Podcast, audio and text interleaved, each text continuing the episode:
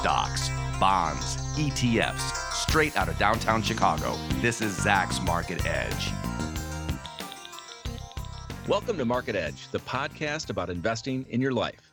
I'm Kevin Cook, and I talked Tracey into letting me guest host this episode because I'm dying to talk about something on which she is the best expert I know. That's right, I'm going to interview Tracey Ryniec on her own show. The topic is the stunning growth happening in the housing market in the aftermath of COVID 19. Maybe you already know that Tracey knows her stuff when it comes to big city apartment rents, foreclosures, vacation homes, and generally all things real estate. But I just got a big reminder of this when she did a presentation for Zacks editors and strategists two weeks ago. And it gave me sort of a, a big epiphany about the demographics of the US economy, which will unfold in this decade. And and housing sort of helps us tell that story. So, Tracey, welcome to your own show. Thanks. Thanks for hosting. so, I want to, I'm just going to go over some of the slide presentation that you gave for us a couple weeks ago because it, um, it'll like spur the questions that that I'm curious about and the things that I that stood out to me. Uh, you titled your presentation housing mania in 2020 yeah. which is, which is a surprising title right and you, you said hint this isn't 2008 so right. know, implying we're not staring at a bubble and w- what i enjoyed so much is you you brought so many statistics about different market areas in the country um, and what some of the the general trends were um, and you, you brought the national data too about how there was sort of this historic shift in housing happening coming out of you know the the corona crash uh, where where uh, home sales and home starts and existing sales and permits were just breaking records. Uh, and and even the home builder sentiment was at all time high. Um, you know they're usually tooting their own horn but uh, that that national association of home builders when they're optimistic and the companies are optimistic it, it seems like good things are happening, right? Definitely.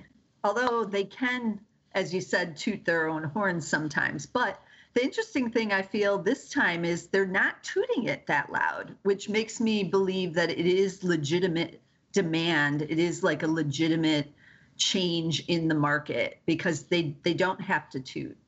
Yeah.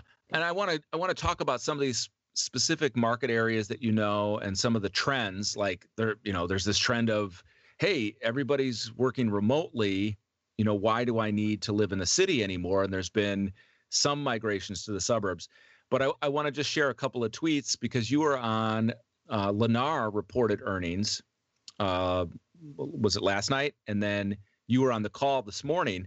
And uh, here was here were a couple of your tweets in the past hour or so. You said on home builders, each will have its own strategy on how to deal with the surging demand, which will remain even after there's a COVID vaccine. The key to their pricing power and high margins is lack of existing and new inventory. And then the second tweet that I want to read. Also, it's clear that there hasn't been enough home building over the last 10 years. That's because of the hangover from the housing bust. But that means the home in- industry isn't ready for the crush of millennial buyers. So, and that's a theme we'll come back to. So, yeah. what is the surging demand going on for housing? And I can see how if that runs into an inventory shortage, um, are we seeing housing prices go up? And where's the surging demand coming from? Yeah, it's like a two prong thing that's going on right at the exact same time. So it is kind of perfect conditions for the home builders.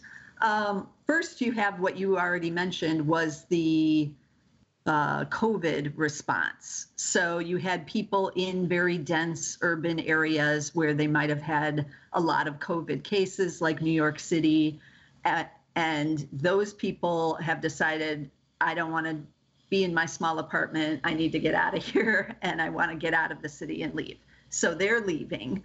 But you also have some people who are just trapped in their more dense apartments who just want to leave because they want the outdoor space. So you have those people leaving. Then you have a, a the demographic issue of which COVID also uh, shone a light on as well of some people maybe renting their apartment in these urban areas and then you know putting off like oh we don't need to move to the to buy a house yet or anything because um, we're fine in this apartment. But then they were trapped in there with covid. They might have had a, a baby or a young child or even a dog. And they were like no we need to get out of this maybe sooner than they were thinking they would need. And so they're they're moving um, then you have the work from home issue, which affected everybody, not even just in urban areas where their house just wasn't working. Either it was an apartment that didn't have like a separate office, and um, so that wasn't working, or they had a house, but again, it didn't have any other kind of private space where they could work from home, or maybe there's two of them working from home, plus the kids home schooling. Everybody's there, and then they decide. Right you know, I need to go change that. So those people are moving. Um, but then you have the demographics of the millennials, the largest generation in US history now. And they're reaching the age now, even though they're marrying later, but that later age group now, around age 28, is now marrying, forming new households. And that is normally when they want to be buying something, either a condo, a townhouse, or a house. And so now we're going to get several years of a surge of millennials who are out there and want to own. Yeah, that that was the big epiphany for me when you when you talked about, you know, the the sort of central tendency age of millennials being around 28 and I had just seen some research about how much later people are getting married. Yeah. You know, there, there was this sort of this uh, this trough in in the 70s where people were still getting married pretty young. It was sort of a trend since World War II that um, and the average age dropped into the low 20s, say 23. Yeah. And and now it's like up at age 31. So yeah. if if millennials are still, you know, it, it's their inclination to think about marriage much later after they've established a career for both men and women. Um, and so their peak family formation is still two to three years away. Um, and family formation is what drives large economic activity. Right. Um, so, so yeah, so it, it looks like a, a an economic boom could be on the way this decade because of the, these demographics. Yeah, and I always get the response on Twitter when I try to make that argument that oh, but millennials are broke. They have all the student loans. They can't afford to buy anything, and some of that is that is the case on the coast. Um, you know, if you're in Los Angeles, yeah, you might have a difficulty buying a house in Los Angeles, even with these low mortgage rates. But the vast majority of everyone else is living in the middle part of the country, or they will move from Los Angeles possibly somewhere else, especially if it's work from home, where they can afford you know to buy something. And those record low mortgage rates are making it affordable. If you move to columbus ohio yeah you can buy something. Right. Yeah and it's kind of a a, a false generalization to say well millennials you know don't have any money. And i mean right.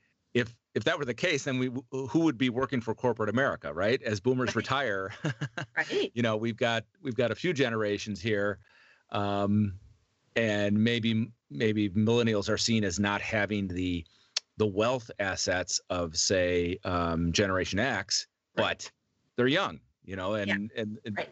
doesn't mean they're not going to form families and aspire to uh, having a home and you know uh, raising kids. Correct. Yeah.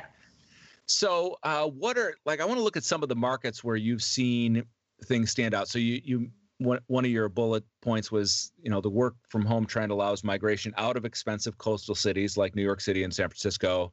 Um, you mentioned people going to the suburbs. Uh, what, what what was the pandemic buying you saw in the New York City region? Well, they have been fleeing the city there. And so that is one of the major cities that you know, is seeing a big sharp decline in Manhattan at least. Brooklyn is actually seeing the opposite, a surge in sales in Brooklyn, probably because the, you can still get a lower price point there. So it's not, some of the people aren't you know, totally fleeing for COVID reasons. They're fleeing for price reasons. But all the counties surrounding New York City now have seen a, a huge surge, including multiple offers on homes because the inventory is really low. Like there just aren't that many houses, and suddenly you had all these people who are like, eh, "I need to move, and I want to, I want to go out there," and there just isn't enough houses on the market. Yeah, so, you you noted uh, West, Westchester County had a 112% increase in sales yeah. uh, in July. Fairfield, Connecticut, a 73% increase in sales. Yeah.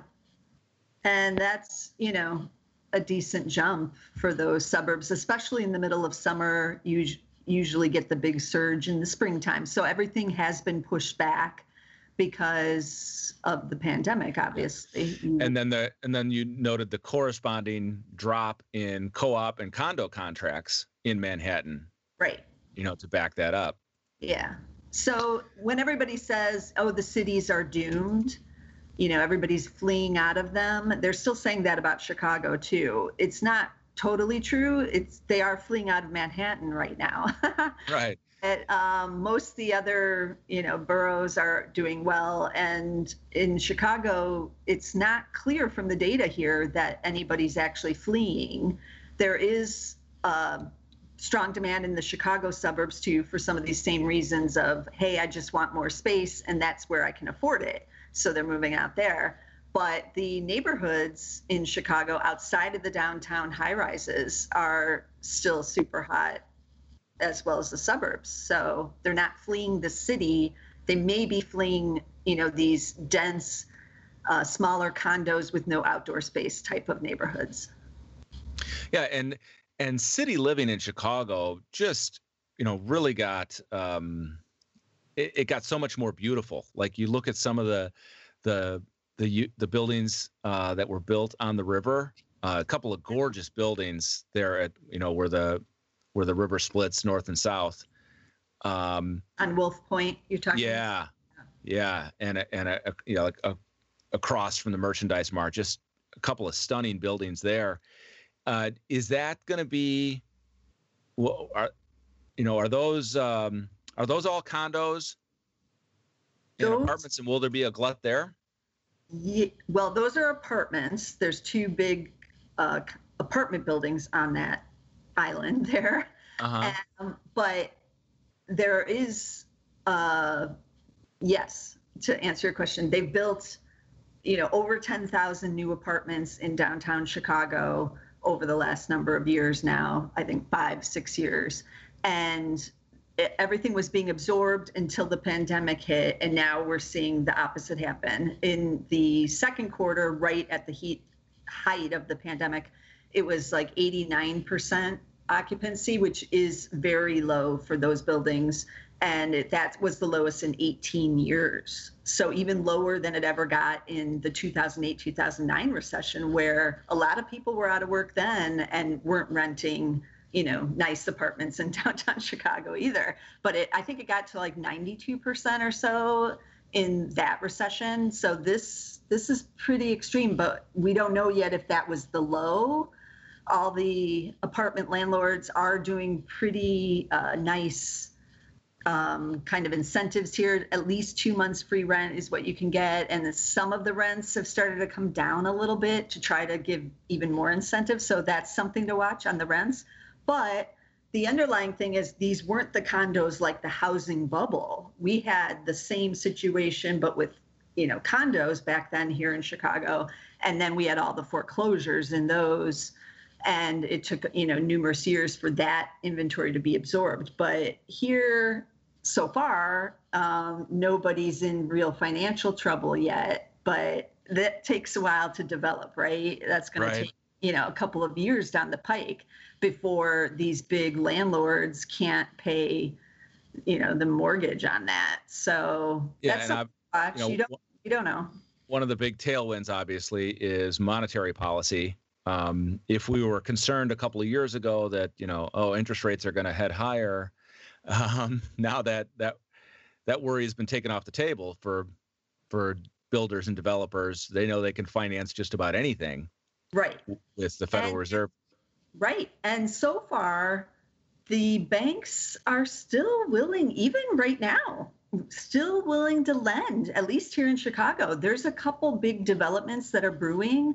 One of them on the north side on a big piece of land. And that developer, who does have a, a reputation in the city and has built other bigger developments, um, has said that they've approached their lenders and they haven't gotten the red light to like begin maybe not this year, but into next year to begin construction on a, like a big development. It would be like apartments and condos probably. Mm-hmm. That tells you so far the lenders have not soured on the big cities, at least Chicago. They haven't said, "Oh no, this is you know going to be something bad for years, and we're not going to want to be there." So that's something to watch too. Once the developers, you know, if they if the door is slammed, then that'll be a different story. But right now, they're building a 70 story high rise uh, right downtown, which will be a combination of apartments and condos. But that was already under construction before the pandemic hit. Okay. And um, I love to talk Chicago with you because you're you're still down there. Yeah. Um, and you know they had just really beautified the Riverwalk too. You know, so yeah. just making it you know just a, a just a whole experience being along the river and um, and these you know beautiful architecture, both you know se- from the century old buildings. Um, do they still run any of the river boats either for taxi service or even the architectural tours, or are those still all shut down because of COVID? The tours have come back, but oh, it's good. On, yeah, it's on a limited schedule, and they obviously have taped the seats so that you can socially distance. And if the weather's decent, you're out on the on the upper deck, mm-hmm. so outside. So they have been running some of those. Um, but the water taxi was going to come back, and then it kind of took a poll of all of its its uh, regulars, and decided that not enough we're going back to the office. So there just wasn't the demand there. So they decided not to come back until next spring. So hopefully in march 2021 they will relaunch after the winter season because they usually don't run much in the winter. Yeah. So um, you know if somebody just uh, heard a headline or saw a headline that oh people are fleeing the cities for the suburbs you know that's not really the whole story um, you know, there's the, the, um, there is a housing shortage, so to speak, for single family homes, right? Right. And that's and that's causing um, this spike in demand, which is good for the home builders.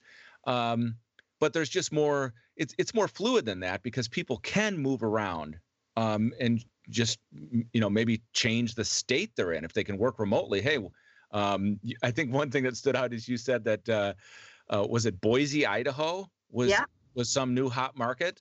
Yeah, it's one of the hottest markets in the U.S. right now is Boise for the new new homes. Right, and you know what I thought? It's like maybe it's like the new Denver because yeah. it, because it's closer to Seattle and San Francisco than Denver, but you can have that you know that uh, rural mountain life sort of too.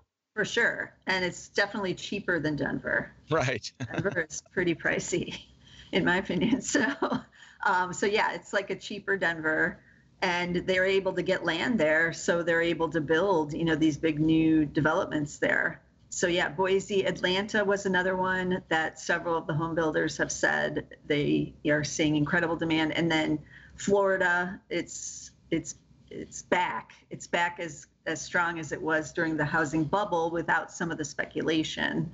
They're not overbuilding there either. They're just having a lot of the influx. And then you, Florida and Texas and some of those uh, warmer states, I should call them, are also benefiting from the baby boomers wanting to move. So a lot of those northern baby boomers have decided, um, some have pushed forward retirement. They decided they had enough being locked in their houses in the north during COVID, and they're just they're they're going a full in, and they're just moving to Florida. So you got them moving plus millennials also wanting to chase the sun, as one of the home builders said on their conference call. Um, and so those are really hot areas right now. Any of those areas where the home builders are, you know, trying to buy out local home builders just to get their land. in some Uh-huh. cities because that's what's going to be you know tough going forward is getting land and then you continuously hear and i just heard on the lennar call again about the shortage in labor and how hard it is to get the right you know people to build the houses we don't we think all these people are unemployed and all of that but a lot of the tradesmen uh, kind of you know either retired or changed professions after the housing bust because it was Okay. so severe the downturn over 10 years ago and now now that the demand has picked up again there we need like we need the millennials we need a whole new generation or gen z's to come into those professions. And that's going to take a couple of years too. So that's pushing up the cost of the homes because they have to pay more to get you know the trades guys in there. Even even just the painters they said they they have hard time getting even painters in there. Wow, then now that that's something I would not have guessed that there's Yeah. a shortage of uh, construction labor. yeah One uh, in in your slide presentation, one of the um, stats you used uh, NAR. I, I forget what that's an acronym for. national Um, association of retailer or, or uh, re- realtors. Yeah. Okay, yeah. So they so if we needed any proof about where the buyers are coming from, this graphic shows 38% of buyers in 2019 were millennials. Um you know, dominating, you know, the bulk of the new buyers. yeah So it's it's hard to say that they don't have money and aren't uh uh you know, aren't buying homes. Right. They definitely are out there as they should be as the biggest generation. And remember, their age group now is about 23 to 40. So, you know, those those in their 30s for sure should be, Mhm. you know, buying. They've had, you know, the family formation already and all that. So Yeah. they're not as young. We all, a lot of people like to say, oh, they're still in the parents' basement and all of that Right. but um, most got out of the parents' basement for a good number of years. Now, unfortunately, with this recession, some may have, may probably are returning home because they're out of work. Um, but mo- most of those were probably renters, not buyers, yeah. and on the younger end of the millennials Yeah. I, I think that we tend to love that uh, that sort of that tale story about the uh, you know the 30 year old moving back in with mom and dad, right. but it's not the it's not the primary trend. It's just No. you know it's it's an ancillary trend. Um, so th- that that's why I get so excited about this idea that um, you know here we have this big generation and they're you know the the trend is to postpone marriage you know establish career and you know and then you know then people start thinking about well you know maybe i i do want to have a family and you know and it's not this isn't true of like the millennial you know you know your friend or your coworker or you know your niece or nephew it's it's generally speaking among you know tens of millions of Yeah. young people and and but that's but that's how economics works you know a, a, a primary wave of population um you know creates productivity and economic activity and and um and you know makes an economy thrive Yeah. And I think people really are underestimating what is going to happen over the next couple of years. Um, and I think that's because we were burned with what happened with the housing market over the last decade. We, you know, had the housing bubble, it crashed, it took four years to reach a bottom. And then it's been a slow grind ever since. And the home builders aren't anywhere even close to producing the number of homes that they were producing over 10 years ago. But now we have this generation that needs them to be producing it for Mhm. legit reasons, like legit demand reasons. And we've all kind of been like, oh, housing, you know, it doesn't do doesn't do anything and blah blah. But I really believe that the the home builders and even just the whole general housing industry, including, you know, paint and kitchens, appliances, all that stuff, furniture, um, is really going to enter into, for this generation, this kind of golden period of a couple of years where there is this sustained demand.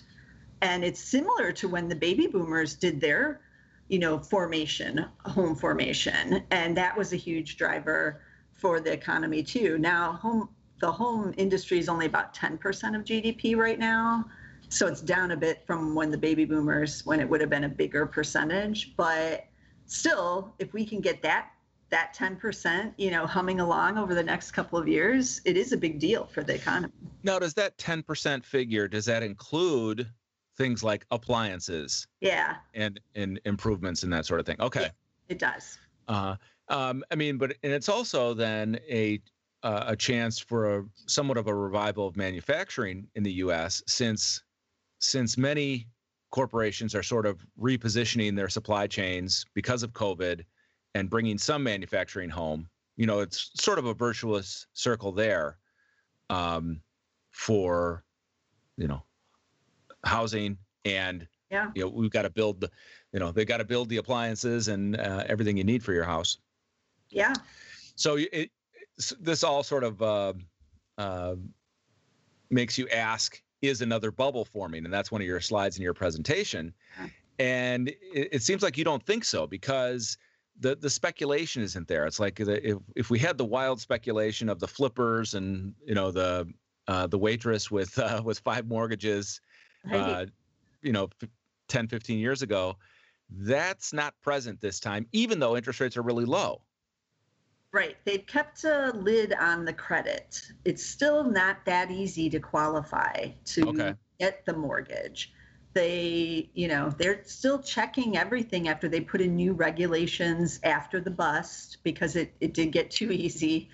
Um, so that those tighter restrictions are still pretty much in place. Like you still need the FICO score. You still have to document that where you get your income and your job. It's still a little difficult if you're like uh, self-employed. You can do it, but it's still a little difficult. Um, so yeah, that that aspect, the credit aspect, is isn't there for the bubble, not yet, and probably you know that's like years down the road. And we do have this just the strong uh, supply demand equation going on. If we had high inventory like we did in 2007, then that would be a different story. That's when the home builders were building like crazy. They they had, you know, their spec houses, they had people, you know, they had houses that nobody was going to be buying just sitting out there because they were so sure they were going to sell them and now they're talking about how they can't even keep their old inventory. Lennar was saying that they had a premium on inventory, which normally doesn't happen with new home builds because people want to like put in their order for the new house. They want it like how they want it, and they're willing to wait usually one to two years or however long that particular home builder a year to get the house. But now they just want the house right now. Mm-hmm. So they're able to price a premium on their completed homes, which uh, says a lot about the strength of the market. But both right now, both existing home inventory is really, really low, plus the new homes are really low. That's yeah. at a 10 year low. I, I haven't, uh, since I haven't been commuting, I haven't driven through Lake County in Northern Illinois lately. And I, I'm curious to do so because it always struck me when, when there was, uh, you know, a new housing development, a new neighborhood, so to speak, um, you know, and they never look that attractive, right? Because they don't have any trees, right? right? And there's and there's nothing around. It's just that a builder got a piece of land and decided, okay, we're going to build, you know, 30 homes or 80 yeah. homes here, and it just looks so plastic and fabricated. But eventually, those become neighborhoods, and then you see, you know, there's a, a new shopping center, a new a new great new grocery store nearby, a good school, and and it's neighborhoods sort of get created um, and those homes eventually sell. I want to talk about some of the some of the builders specifically because I, um, you know, you uh, you had a slide here where showing um, we use the Zacks rank, which is a, a measure of uh, earnings momentum, where if they if the Wall Street analysts are seeing profits rise for these companies in the next few quarters, then we give it um, a strong Zacks rank of a, a number one strong buy. And so many of the home builders already had the the high ranking from Zacks yeah. because of the earnings momentum. Can you sort of characterize who the different players are? Like like if you say Toll Brothers, I think of um, you know aren't those like the four hundred thousand dollar homes? or, and up, like up to seven hundred thousand. Is that is that so, sort of the luxury um, tier of single family homes? Yes, but it's more luxurious than that now. Okay. yeah, you can't get off. all the You're not buying Toll Brothers for five hundred thousand. Yeah. Um, yes, they Toll Brothers is the only publicly traded luxury home builder, and Okay. they their average price right now is like between 800 and let's just say 900,000. wow. They, they go up to 3 million in like Orange County and you can they go down to around 500,000 for what they are calling affordable luxury line and that is targeted to millennials or any first time home buyer and that was 25% of their sales this last quarter. So um, those aren't as custom. Their other homes are customized to exactly what you want but the, the affordable luxury is more off a plan but there's some customization but it's you know not as not as custom as the the bigger homes. So yeah toll brothers kind of stands out in a little bit different. They also have urban condos that they're building in manhattan. I think it's in manhattan. It's in new york city i know um, and they have a couple buildings that they've already completed that they're in selling. So they've gotten a lot of questions about like how's that business? So obviously that's not doing quite as well right now but they'll sell those out. That they're not worried about that. And then they have i think at least i think it was one building that might have been under started construction. They're just going to continue with that but they have some land that they've decided to you know postpone doing anything on because in the cities it's kind of unclear what's going to be happening over the next couple of years with the demand in for those condo type of product but otherwise they build in you know the big hot hot markets like boise and atlanta northern virginia florida texas the big the big houses Okay. What about um, a Pulte or a KB? How would you characterize them? Um, some of those are more just like the national larger home builders. So, but each one kind of has its own targeted market a little bit. So Pulte is one of the big national guys. I think they're in like 29 states, along with um, Lennar. Those are probably the two biggest ones. Okay. And then you have DR Horton, they're pretty big too, actually. And you know, they're all those price points on average are a lot lower, more around 400,000, but it depends on the market, you know, like where you're where you're building. So KB Home tends to be a little more western oriented because they're headquartered out there. And so their price point is a little higher because if you're in California and you're building new homes there, you just you're not building them at 400,000. You're just not for the most part.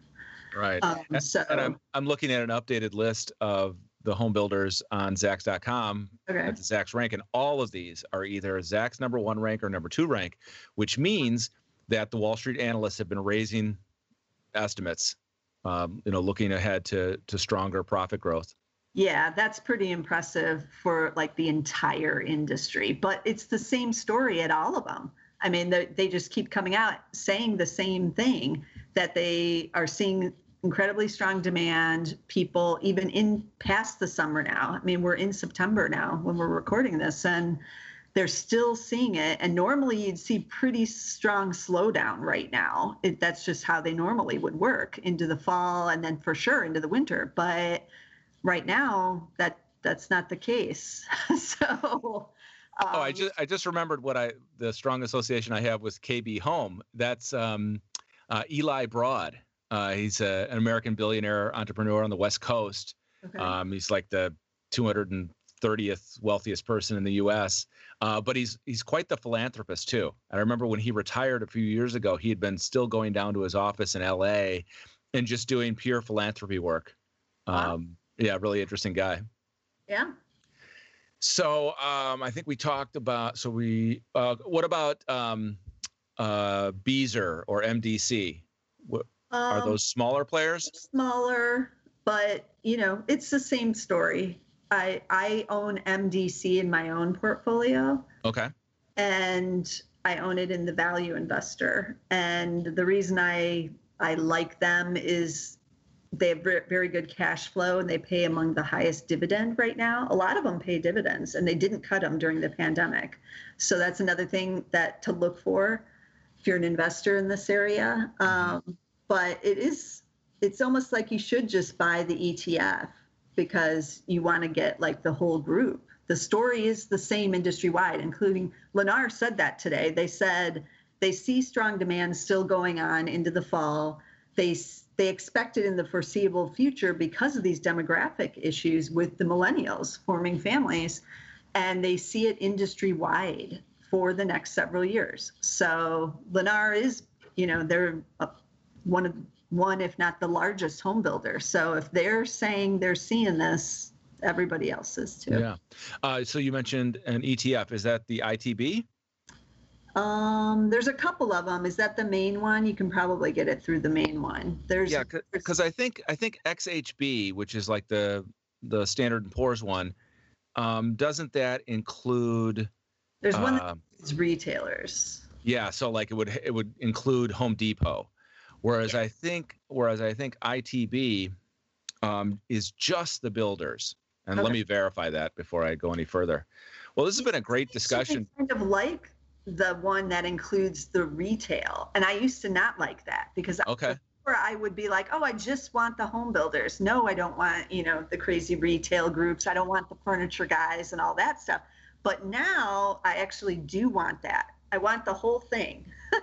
yeah, and uh, and you just got validation for that because of you know when you look at what a Home Depot or a Lowe's, the kind of business they've been able to do uh, during COVID, where people are like, "Hey, I got all this free time. I'm at home. Let's fix it up." yeah, for sure. Yeah, uh, yeah. That's the focus on the home. You know, the Lennar guys said on their call that the house. He said, "It's your office. It's your gym," and then I wrote down in my notes, "It's your life now." Yeah. Uh, for the yeah. first time since we were farming, since we were farming economy, where your world was focused on on that one place. You worked there, you lived there, and that was your life. And because of the pandemic, that's the same thing happening all these years later to everybody. And so that's put even more pressure on the home and on, you know, even if you decide you're not moving or any of that, you decided, hey, maybe I hate that paint color or right. I, I, need like some new mirrors or lamps yeah.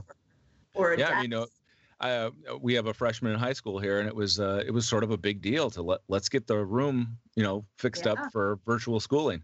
Right. Uh, and I just looked up the ITB um, ETF. It is from it is from iShares. It's called the iShares U.S. Home Construction ETF, and that does include the retailers. So you've got Home Depot, Sherwin Williams, and Lowe's, uh, all in there in in the top ten for uh, for uh, market cap exposure. Okay. Where um, DH Horton and Lennar are the the top weightings, uh, both around 13, 14 percent. Well, Tracey, this has been a great discussion, and I want to thank you for letting me guest host the Market Edge podcast.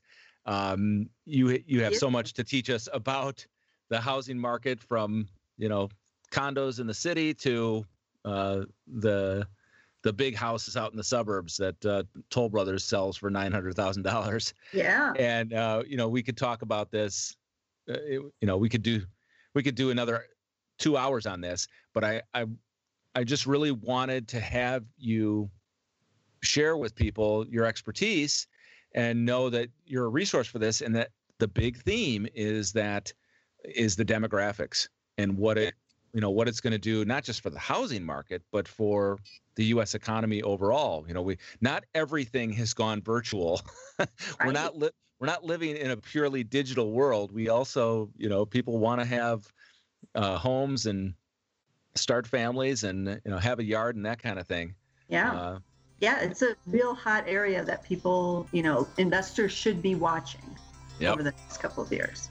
All right. Um, in the article version on Zacks.com for the podcast, we'll have um, we'll have all the tickers and links to the companies, uh, so you can learn more about them.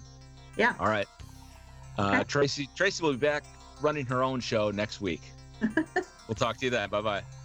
This material is being provided for informational purposes only, and nothing herein constitutes investment, legal, accounting, or tax advice, or a recommendation to buy, sell, or hold a security. Do not act or rely upon the information and advice given in this podcast without seeking the services of competent and professional legal, tax, or accounting counsel. Publication and distribution of this podcast is not intended to create, and the information contained herein does not constitute an attorney client relationship.